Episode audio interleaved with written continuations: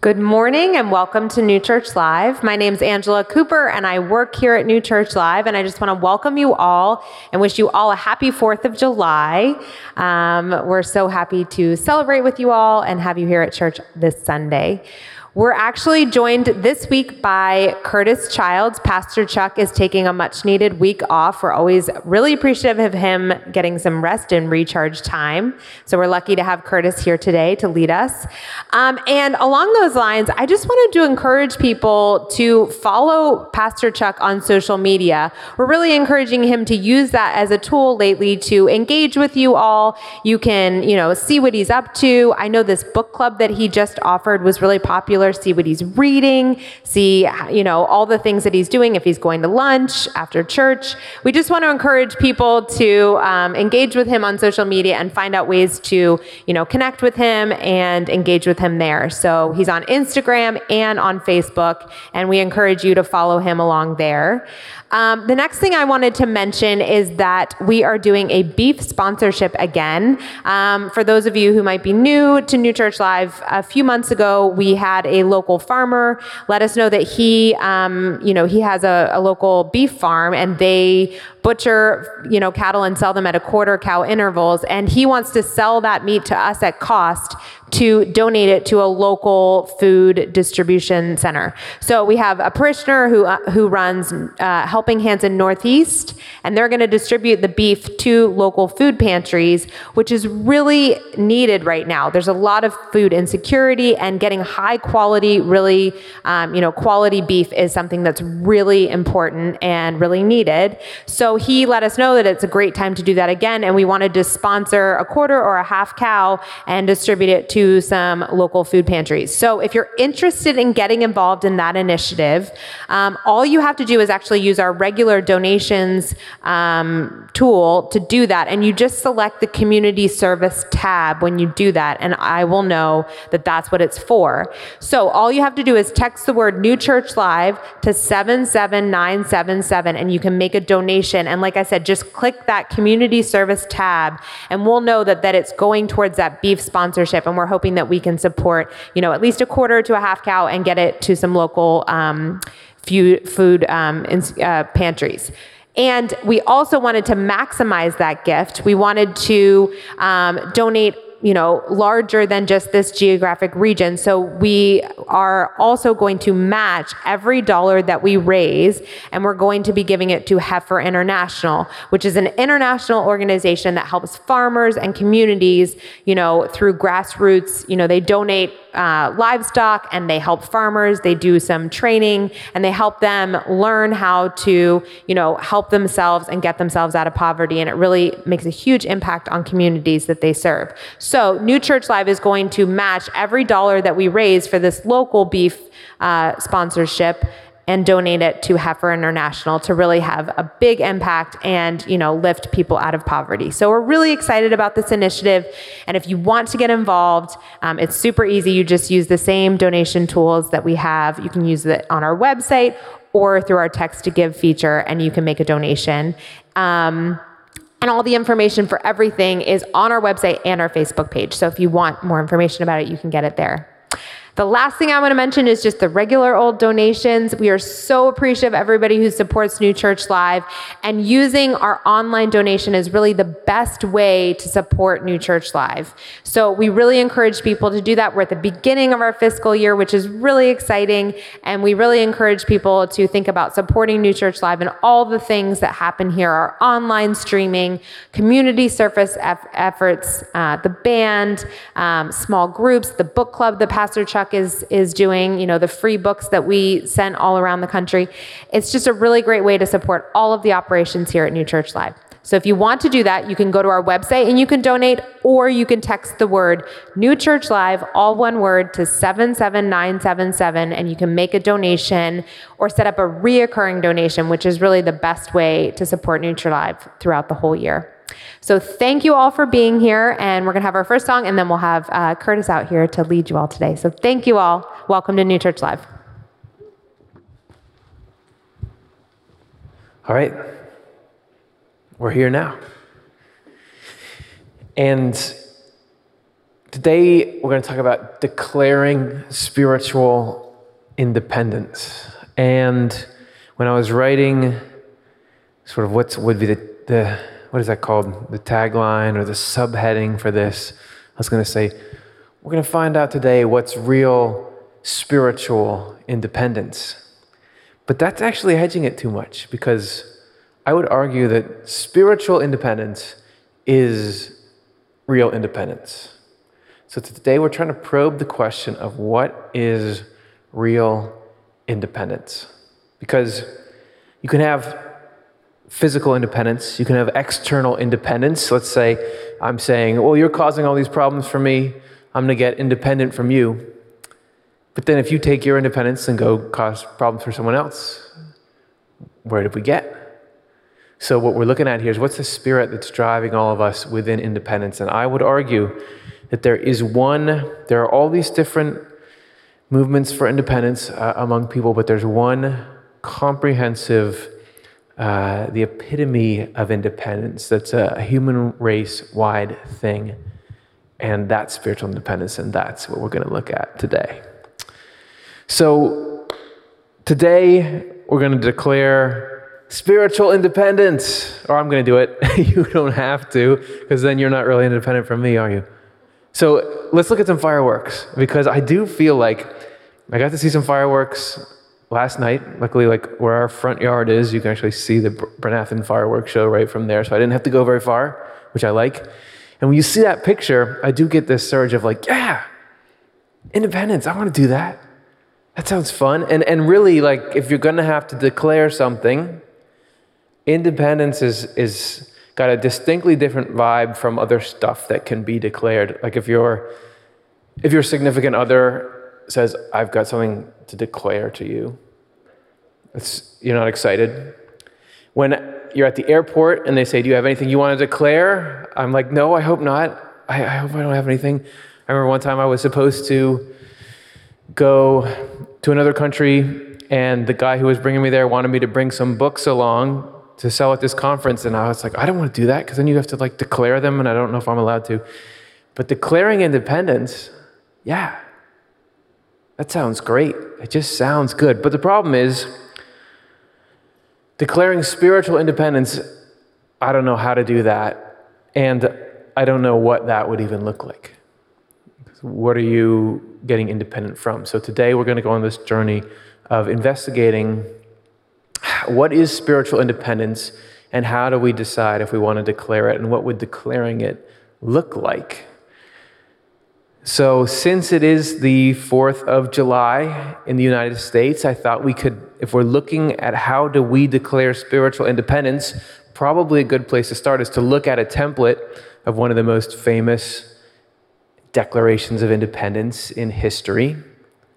And I was, this is the the document itself, and I was looking at it, and it's segments, that there's a little preamble in there, but then there is this vision presented, and then there is this why we need to declare this thing in the first place. So I want to take you through those pieces of it so that we can start to see is there a framework in here for our own spiritual Declaration of Independence. Maybe there's not. I don't know. I haven't looked over this stuff.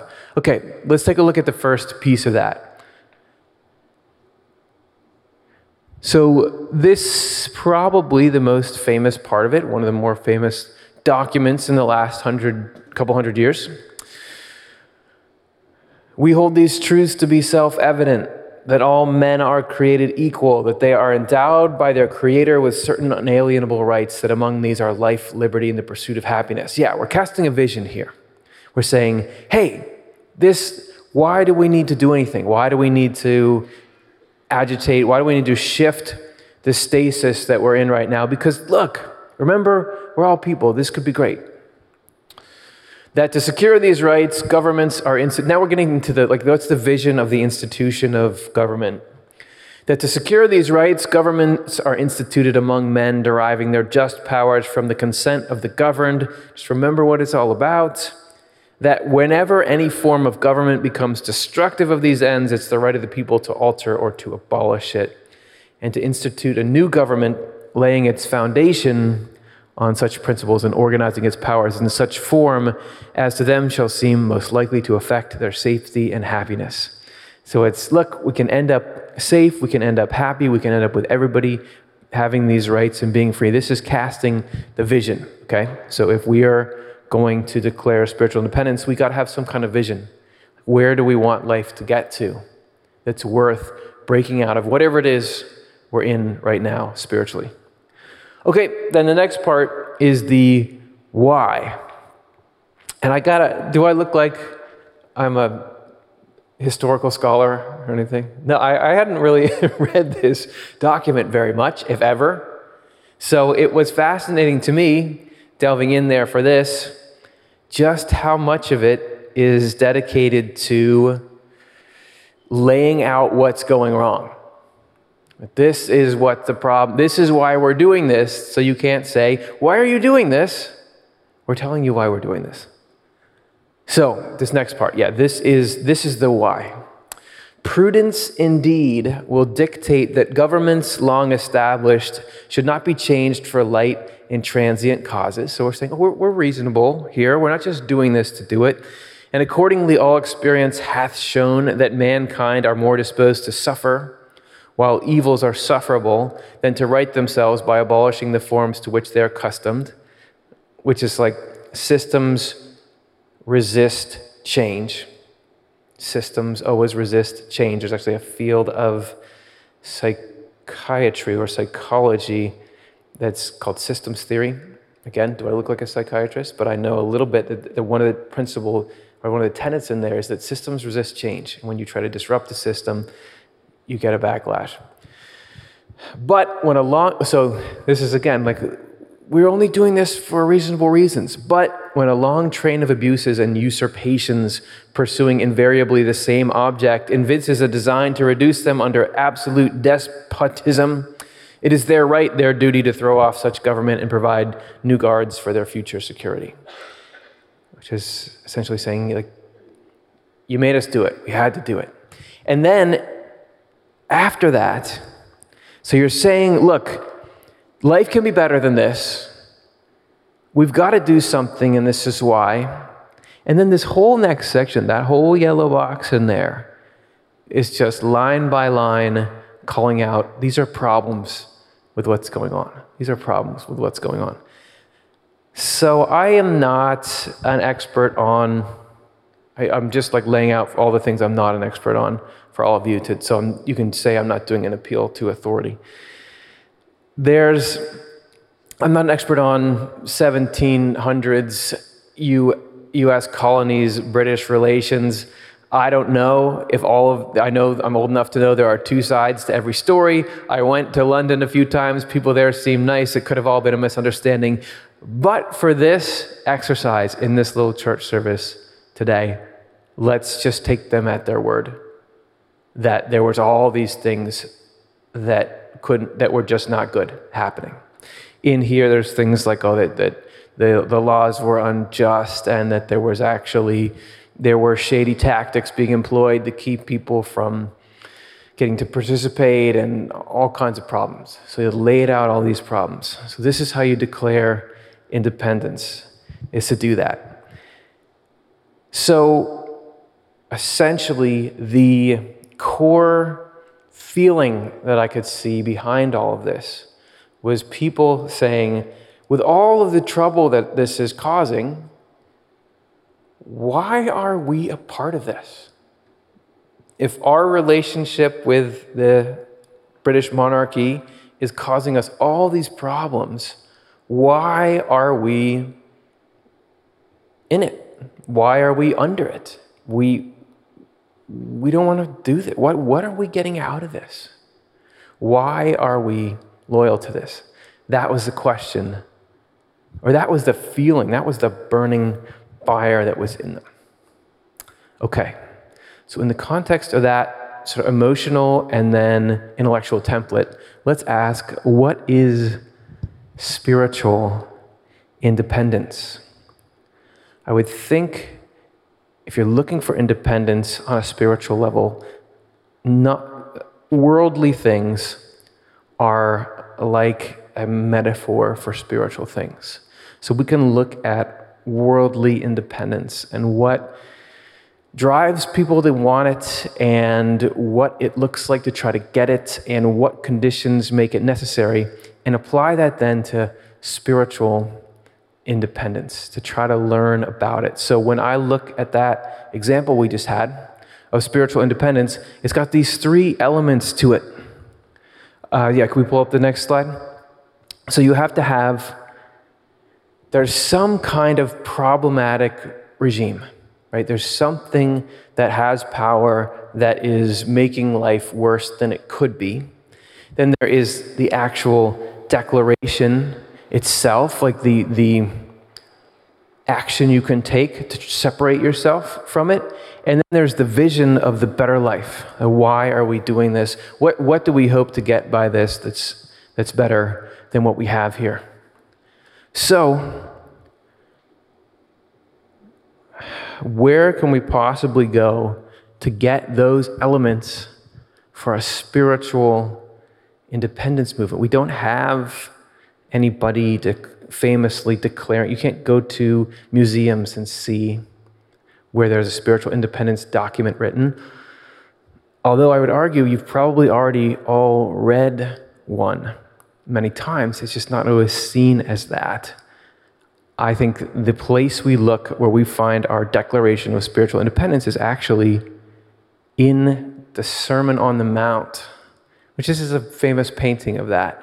That there this is the first, if you're not familiar with it, is the first major sermon that Jesus gives. And you're probably very familiar with all kinds of quotes from it. Most famous, I should say, a lot of really famous quotes from Jesus Christ come out of the Sermon on the Mount. And it's this beginning to him really speaking to people when he's come into his power and his authority. And in there, I would argue that we get this two, two part declaration of independence. So, as we're going to, so we've got this framework loaded into us. We know what independence looks like. We know that it's got to have these certain elements in it. We know that we're going to get this template from Jesus, probably get a vision. What are the, so if we're looking at spiritual independence, what are the grievances that we have? I mean, why are you, why are we in church? Why are we studying religious things in our lives in the first place? It must be because there's some sense of oh, things could be better. And if you're thinking about spiritually, what is this? Where do we feel the Spirit? Where do we interact with the Spirit? It's in the way we think about life and the way we feel.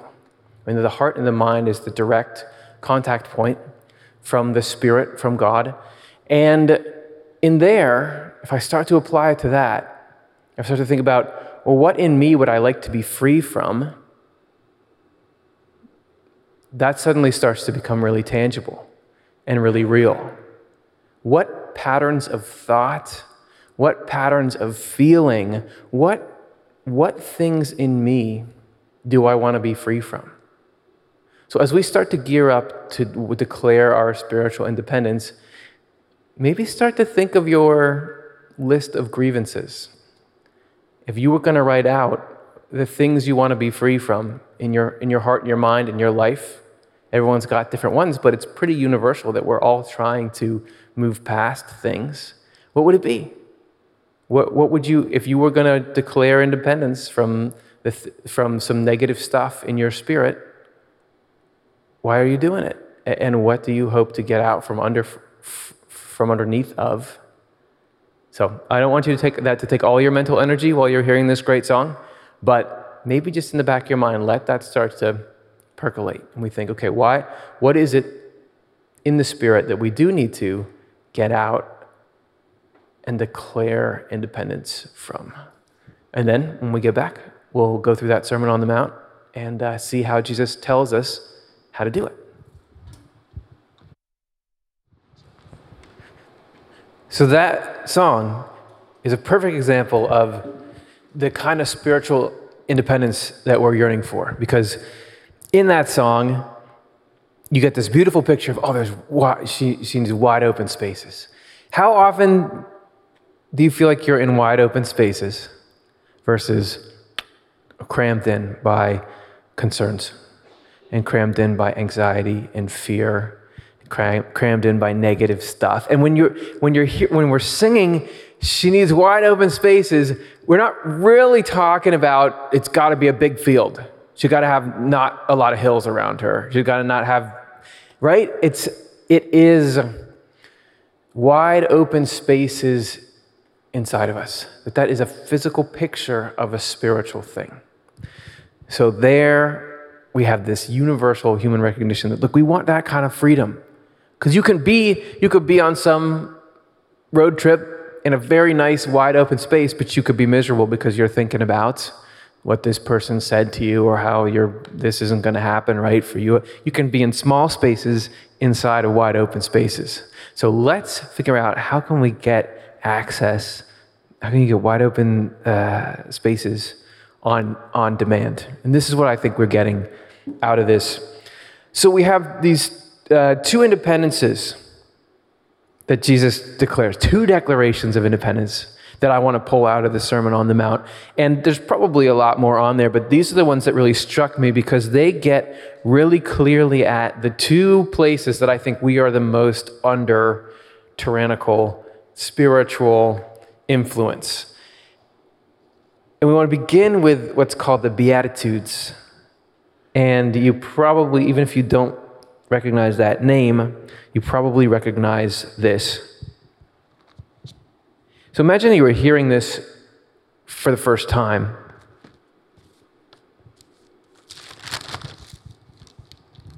And this is, like I said, this is right at the beginning of Jesus' ministry. And I love the, the lead in line to this. For some reason, I just find it so exhilarating.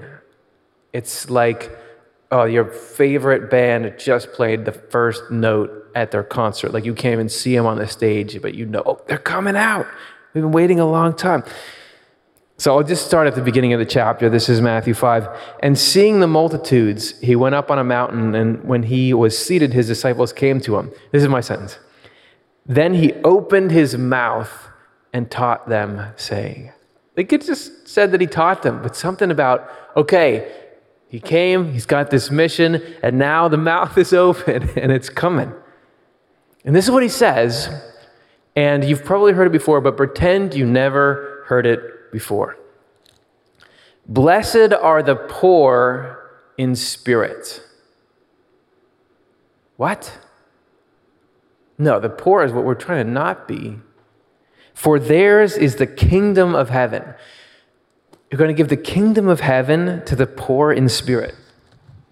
But that's counterintuitive. That's not how things go. Next, blessed are those who mourn, for they shall be comforted. But I don't think you keep using this word, blessed. I don't, do you know what that means? No, that's the, uh, you're saying something is good about this negative, these states that we're trying to avoid. Blessed are the meek, for they shall inherit the earth. The meek don't seem blessed in gym class. What do you mean, blessed are the meek? Blessed are those who hunger and thirst for righteousness, for they shall be filled. Blessable, blessed are the merciful, okay, for they shall obtain mercy. Does that come with that? Blessed are the pure in heart, for they shall see God. Okay, I got that. Blessed are the peacemakers, for they shall be called the sons of God. Blessed are those who are persecuted for righteousness' sake, for theirs is the kingdom of heaven. Persecuted is the opposite of what I want to be. And he's saying, Blessed are all these conditions. So, what's he doing here? You're saying the opposite of what I thought life was. That you are going against what I'd, I believe that if things are going poorly, I need to try to get out of that, that I need to be afraid. If I had to sum up his declaration of independence, I would say we'd introduce these three elements that we had before. So, what's the, What is he declaring independence from? I, so, this is my interpretation of it. We're declaring independence from things seeming bad, when things seem bad. Because here he's saying, Blessed are when, when you mourn, when you're hungry and thirsty, when you're poor in spirit, when you're persecuted. Isn't that when in life you say, Oh no, this I have gotten into the wrong spot here? The last thing I am is blessed, which is, we use it colloquially to mean everything's going great. You say hashtag blessed, everything's going great. And what's his declaration? Because it's not just he says, you're fine. He gives us a condition. He says, don't worry if you're mourning, you're going to be comforted. Don't worry if you're hungry and thirsty, you're going to get what you need. He's essentially saying, if this state of worry is what we're declaring independence from, it's, we don't need to worry because this is leading to good. Blessed are those who mourn, for they shall be comforted. That I'm telling you that what you think is this dead, fearful dead end is not. That actually you can be free of the weight of that burden of thinking, I'm, I'm forgotten here in this part of my life. And the vision that he's presenting there, which is absolutely different than the regime in the heart and the mind, which is saying, how often is, is your critical inner voice saying, you're in trouble. You know, that this is, you're, you're not doing this well. This is not going well. You need to be worried about this. And he's essentially saying here, we're all totally taken care of. That even the meek, even the people who you think are the life kind of forgot them or they, they can't hack it, know that they're, they're going to be fine. They're going to, have, they're going to have the kingdom of heaven. So Jesus here in my mind, is declaring independence against fear, against anxiety, against concern for how things are going to turn out. You don't even think of that as, oh, yeah, I have been living my life completely uh, under this regime that is trying to get me to always worry about how things are going to turn out. I spent my whole life doing that. When I was young, I was worried oh, do I have enough friends? Oh, did I do that? Did I do some kind of social mistake there? And you get older, and what, oh, am I going to, are the kinds of bad things that have happened going to happen again? Am I going to get a good job? Oh no, this, am I going to get sick? And every time I'll worry about this thing and worry about it, and then when it doesn't happen and it turns out fine, you'd think, right? Because you got this relationship with your worry machine, which is supposed to be, it's help, it's claiming that it's there helping you, saying, look, I'm just trying to help you navigate your life and teach you that, you know, to be careful of things and alert you of incoming danger. But then as soon as the thing that you were telling me I needed to really worry about, and it really made me miserable for a long time. It didn't happen. Instead of us relaxing and feeling great, now you're saying, well, worry about the next thing. I didn't even think of that. But wait, wait a second. What am I getting out of this relationship with, with all this worry? I'm just like those uh, Declaration of Independence people. Wait, wait a second. Why, why am I loyal to this thing? What am I getting out of it? And this is the message of God. Yeah, you've probably heard that fear not is the most common command in the Bible by a, by a landslide. That this is the declaration of independence that really the whole of Scripture, but particularly here, that Jesus is giving to us is like, you don't have to live in fear. You don't have to live in concern. Um, you know, there's all these other Jesus quotes popping to mind that, you know, which of you by worrying can add to your height? Even the hairs of your head are numbered. There is so much effort that God is putting into trying to liberate us, get us independent from this force of worry, whatever you want to call it, the, the crown. Okay, but that's just one. There's more independence to come, and this is the counterpart to that. Because it's not the problem that we're all facing is not just fear and anxiety and worry.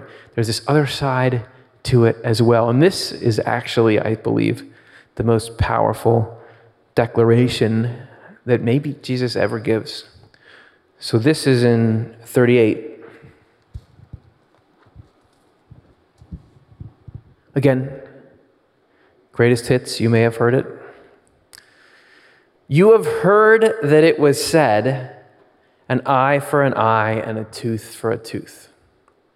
Again, we're subverting expectations. But I tell you not to resist an evil person. But whoever slaps you on your right cheek, turn the other one to him also. Think if you were hearing that for the first time. What? That. No. That is the exact opposite. I'll read the rest before I really chew on just how radical that is. If anyone wants to sue you and take away your tunic, let him have your cloak also. And whoever compels you to go one mile, go with him two. Give to him who asks you, and from him who wants to borrow from you, do not turn away. You have heard that it was said, and this is maybe the most famous way it's ever put and the most potent, and this is, this is some wisdom. You have heard that it was said, You shall love your neighbor and hate your enemy. But I say to you, Love, love your enemies.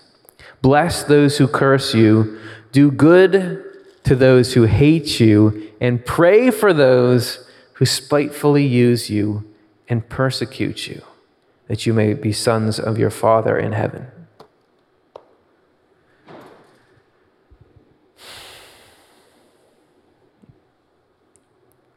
Don't love your enemies. If somebody slaps you, turn the other cheek.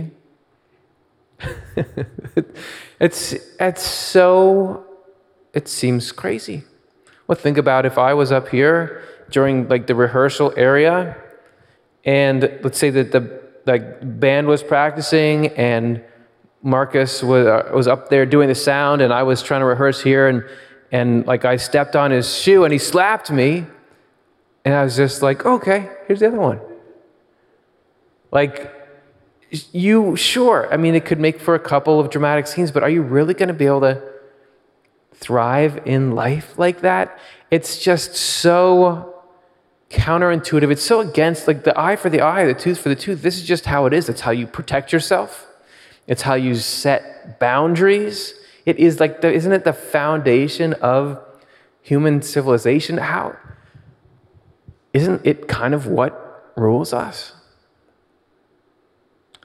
So, is Jesus Christ somehow asking us to declare independence from hating our enemies? Okay, so if I were to pull up the elements again, I would say, what's he declaring independence from? Uh, revenge, the fear based, like don't, don't fear an evil person. I would say the impact of evil, because of all these things that he's describing, people that are want want to um, sue you and slap you and do all kinds of negative things. He's saying you don't you you thought you had to retaliate in kind, but I'm telling you you don't have to do that. And it seems like the declaration is you don't have to worry about protecting yourself, which I'm still a little on the fence about.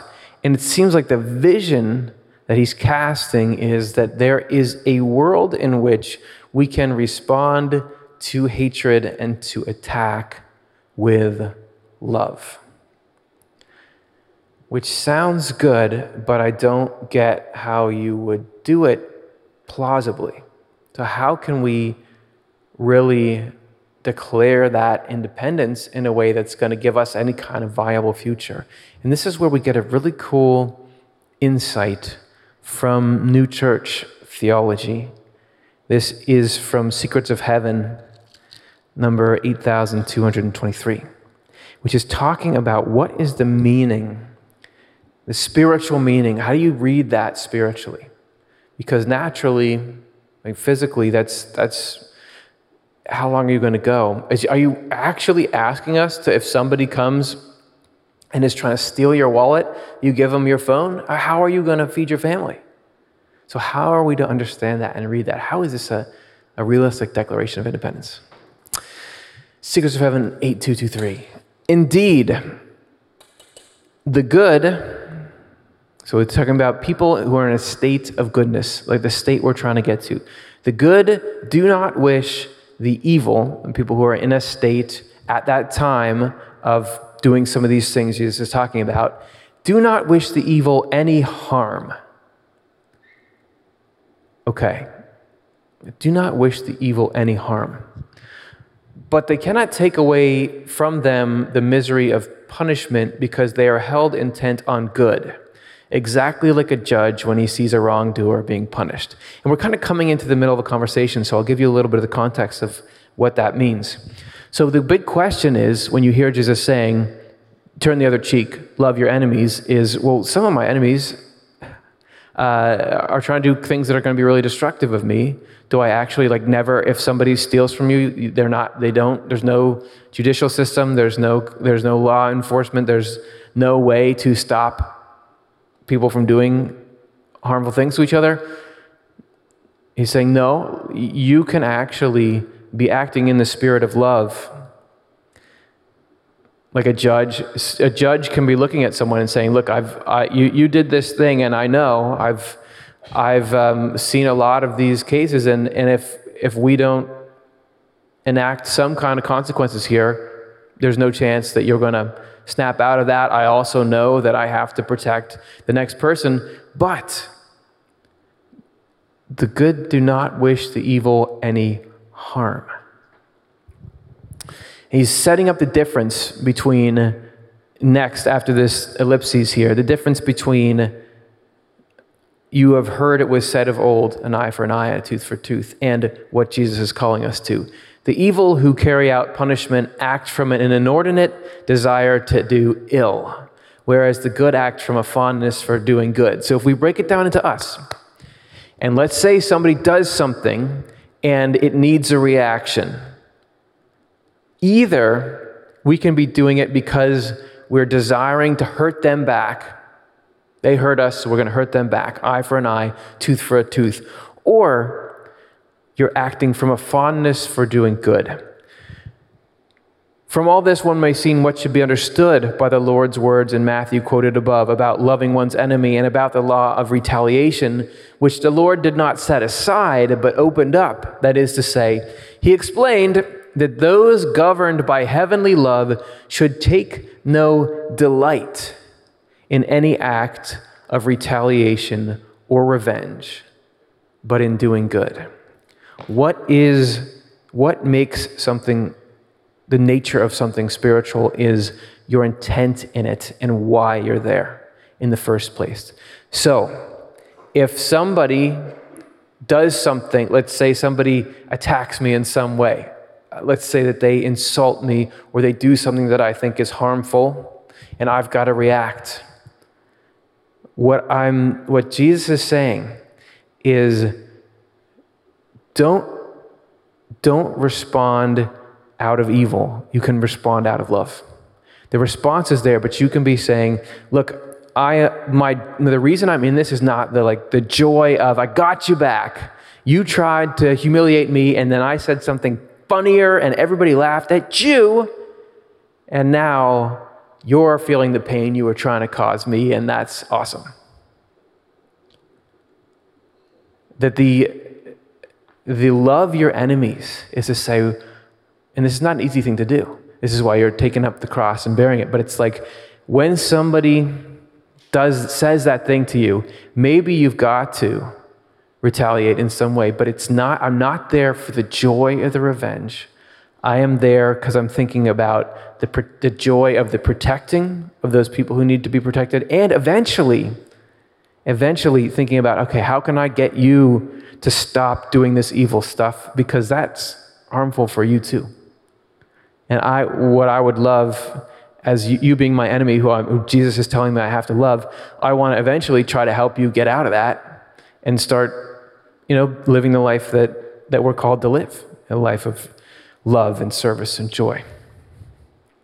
So, what I see Jesus declaring here is real spiritual independence which I want to put here as real spiritual independence is independence from hell. And the way that New Church theology defines hell is that hell is when we are in a state where we enjoy doing what is harmful to other people. That's, that's what makes hell. So, what Jesus is saying is don't, if somebody else is, if there's evil coming in from whatever, in whatever way and trying to harm you, don't don't eye for an eye at, right? There, there is this regime over all of us that says, look, if you, if somebody messes with you, you've got to get them back. If somebody is not giving you what you want, you've, you've got to act on this defensive, ego-laden nature that we all have. And, and don't worry, you'll, this is the best way to live your life because you'll crush the people that bother you and all this stuff. What, is that a happy life? Do, am I happier that I, you know, feel indignant and that I feel defensive and that I feel uh, underneath it scared? I mean, is that what am I getting out of this eye for an eye, tooth for a tooth way of life that I have been living, that I've just been under for all this time? Well, why am I there? I'm feeling like, wait a second, that it makes my relationships worse when I feel like I've got to go tit for tat and get them back. It makes my job worse when I feel like I when I'm walking into every situation worried about what if somebody's going to somehow not like what I do or insult me or something like that. And it's causing me to be lonely and bitter to look at the world and, and kind of be feel threatened by all these entities that I think are against me. What, wait a second, why am I a part of this thing? Why, why am I paying tribute to this system? And along comes Jesus in the Sermon on the Mount and elsewhere and says, Guess what? There's a vision. There is a better way that we can be where these two things, these two sort of empires that we're under. All the fear and anxiety that plague us all the time because we don't really understand the care and the presence of God and how, how carefully we are all being uh, watched out for. And then there is the tyranny of our own, of our ego and of our, you know, of the eye for an eye spirit inside of all of us. And to get independence from those things because it really you can really just feel like i i don't even want to care about the i don't i've been turning over what this person said in my head for hours they're they're gone and i'm still getting revved up about i don't even want to be doing this i i i'm being occupied by this thing and i don't want to be here yeah I, I would like independence from that so if we're declaring spiritual independence today, just know that that, that independence from the fear and, and revenge and everything that's negative, that is the spiritual independence that, that everyone in the human race can work towards. And that if anyone gets that independence, it's good for everyone. Because the more that any of us get free from this regime, the more we can help the next person get free, the next person get free, the next person get free. And I feel like in me, that feels like fireworks. That is so exciting that I, I could actually be in a place where that, that vision is possible that Jesus is talking about, where, where when people, when, you know, just like I offend people, when people offend me, that I, that I know that they could respond with, to me with love, and I can respond to them with love, even if love has to have boundaries and everything it has in it. But I would know in my heart that I that you know I'm called to to treat you as a human no matter what, and I know that they're going to do the same. That is a country, that is a world that I would love to to live in and be a part of and celebrate. So I think whatever we do with the kinds of governments that we make and the kinds of countries and places to live that we get, it's all going to come down to, you know, where, where, do we all have that independence inside of us?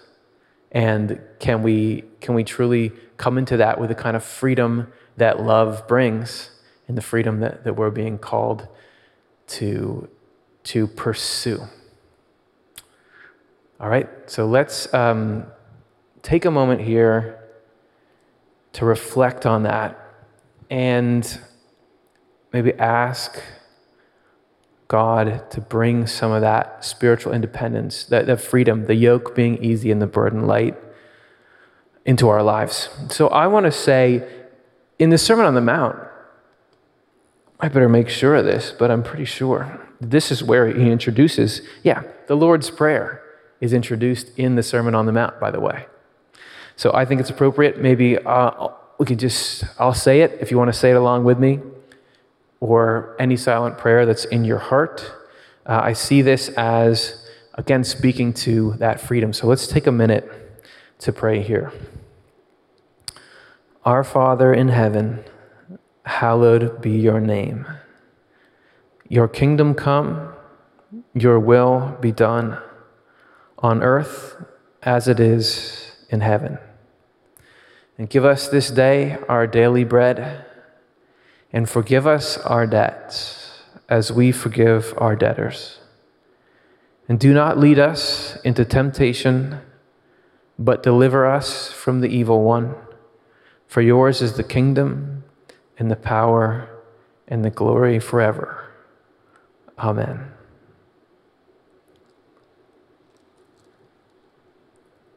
I just feel that that same calling all through those words. And I think you can find it today in, in everyone you interact with, just looking to like, hey, let's get free together.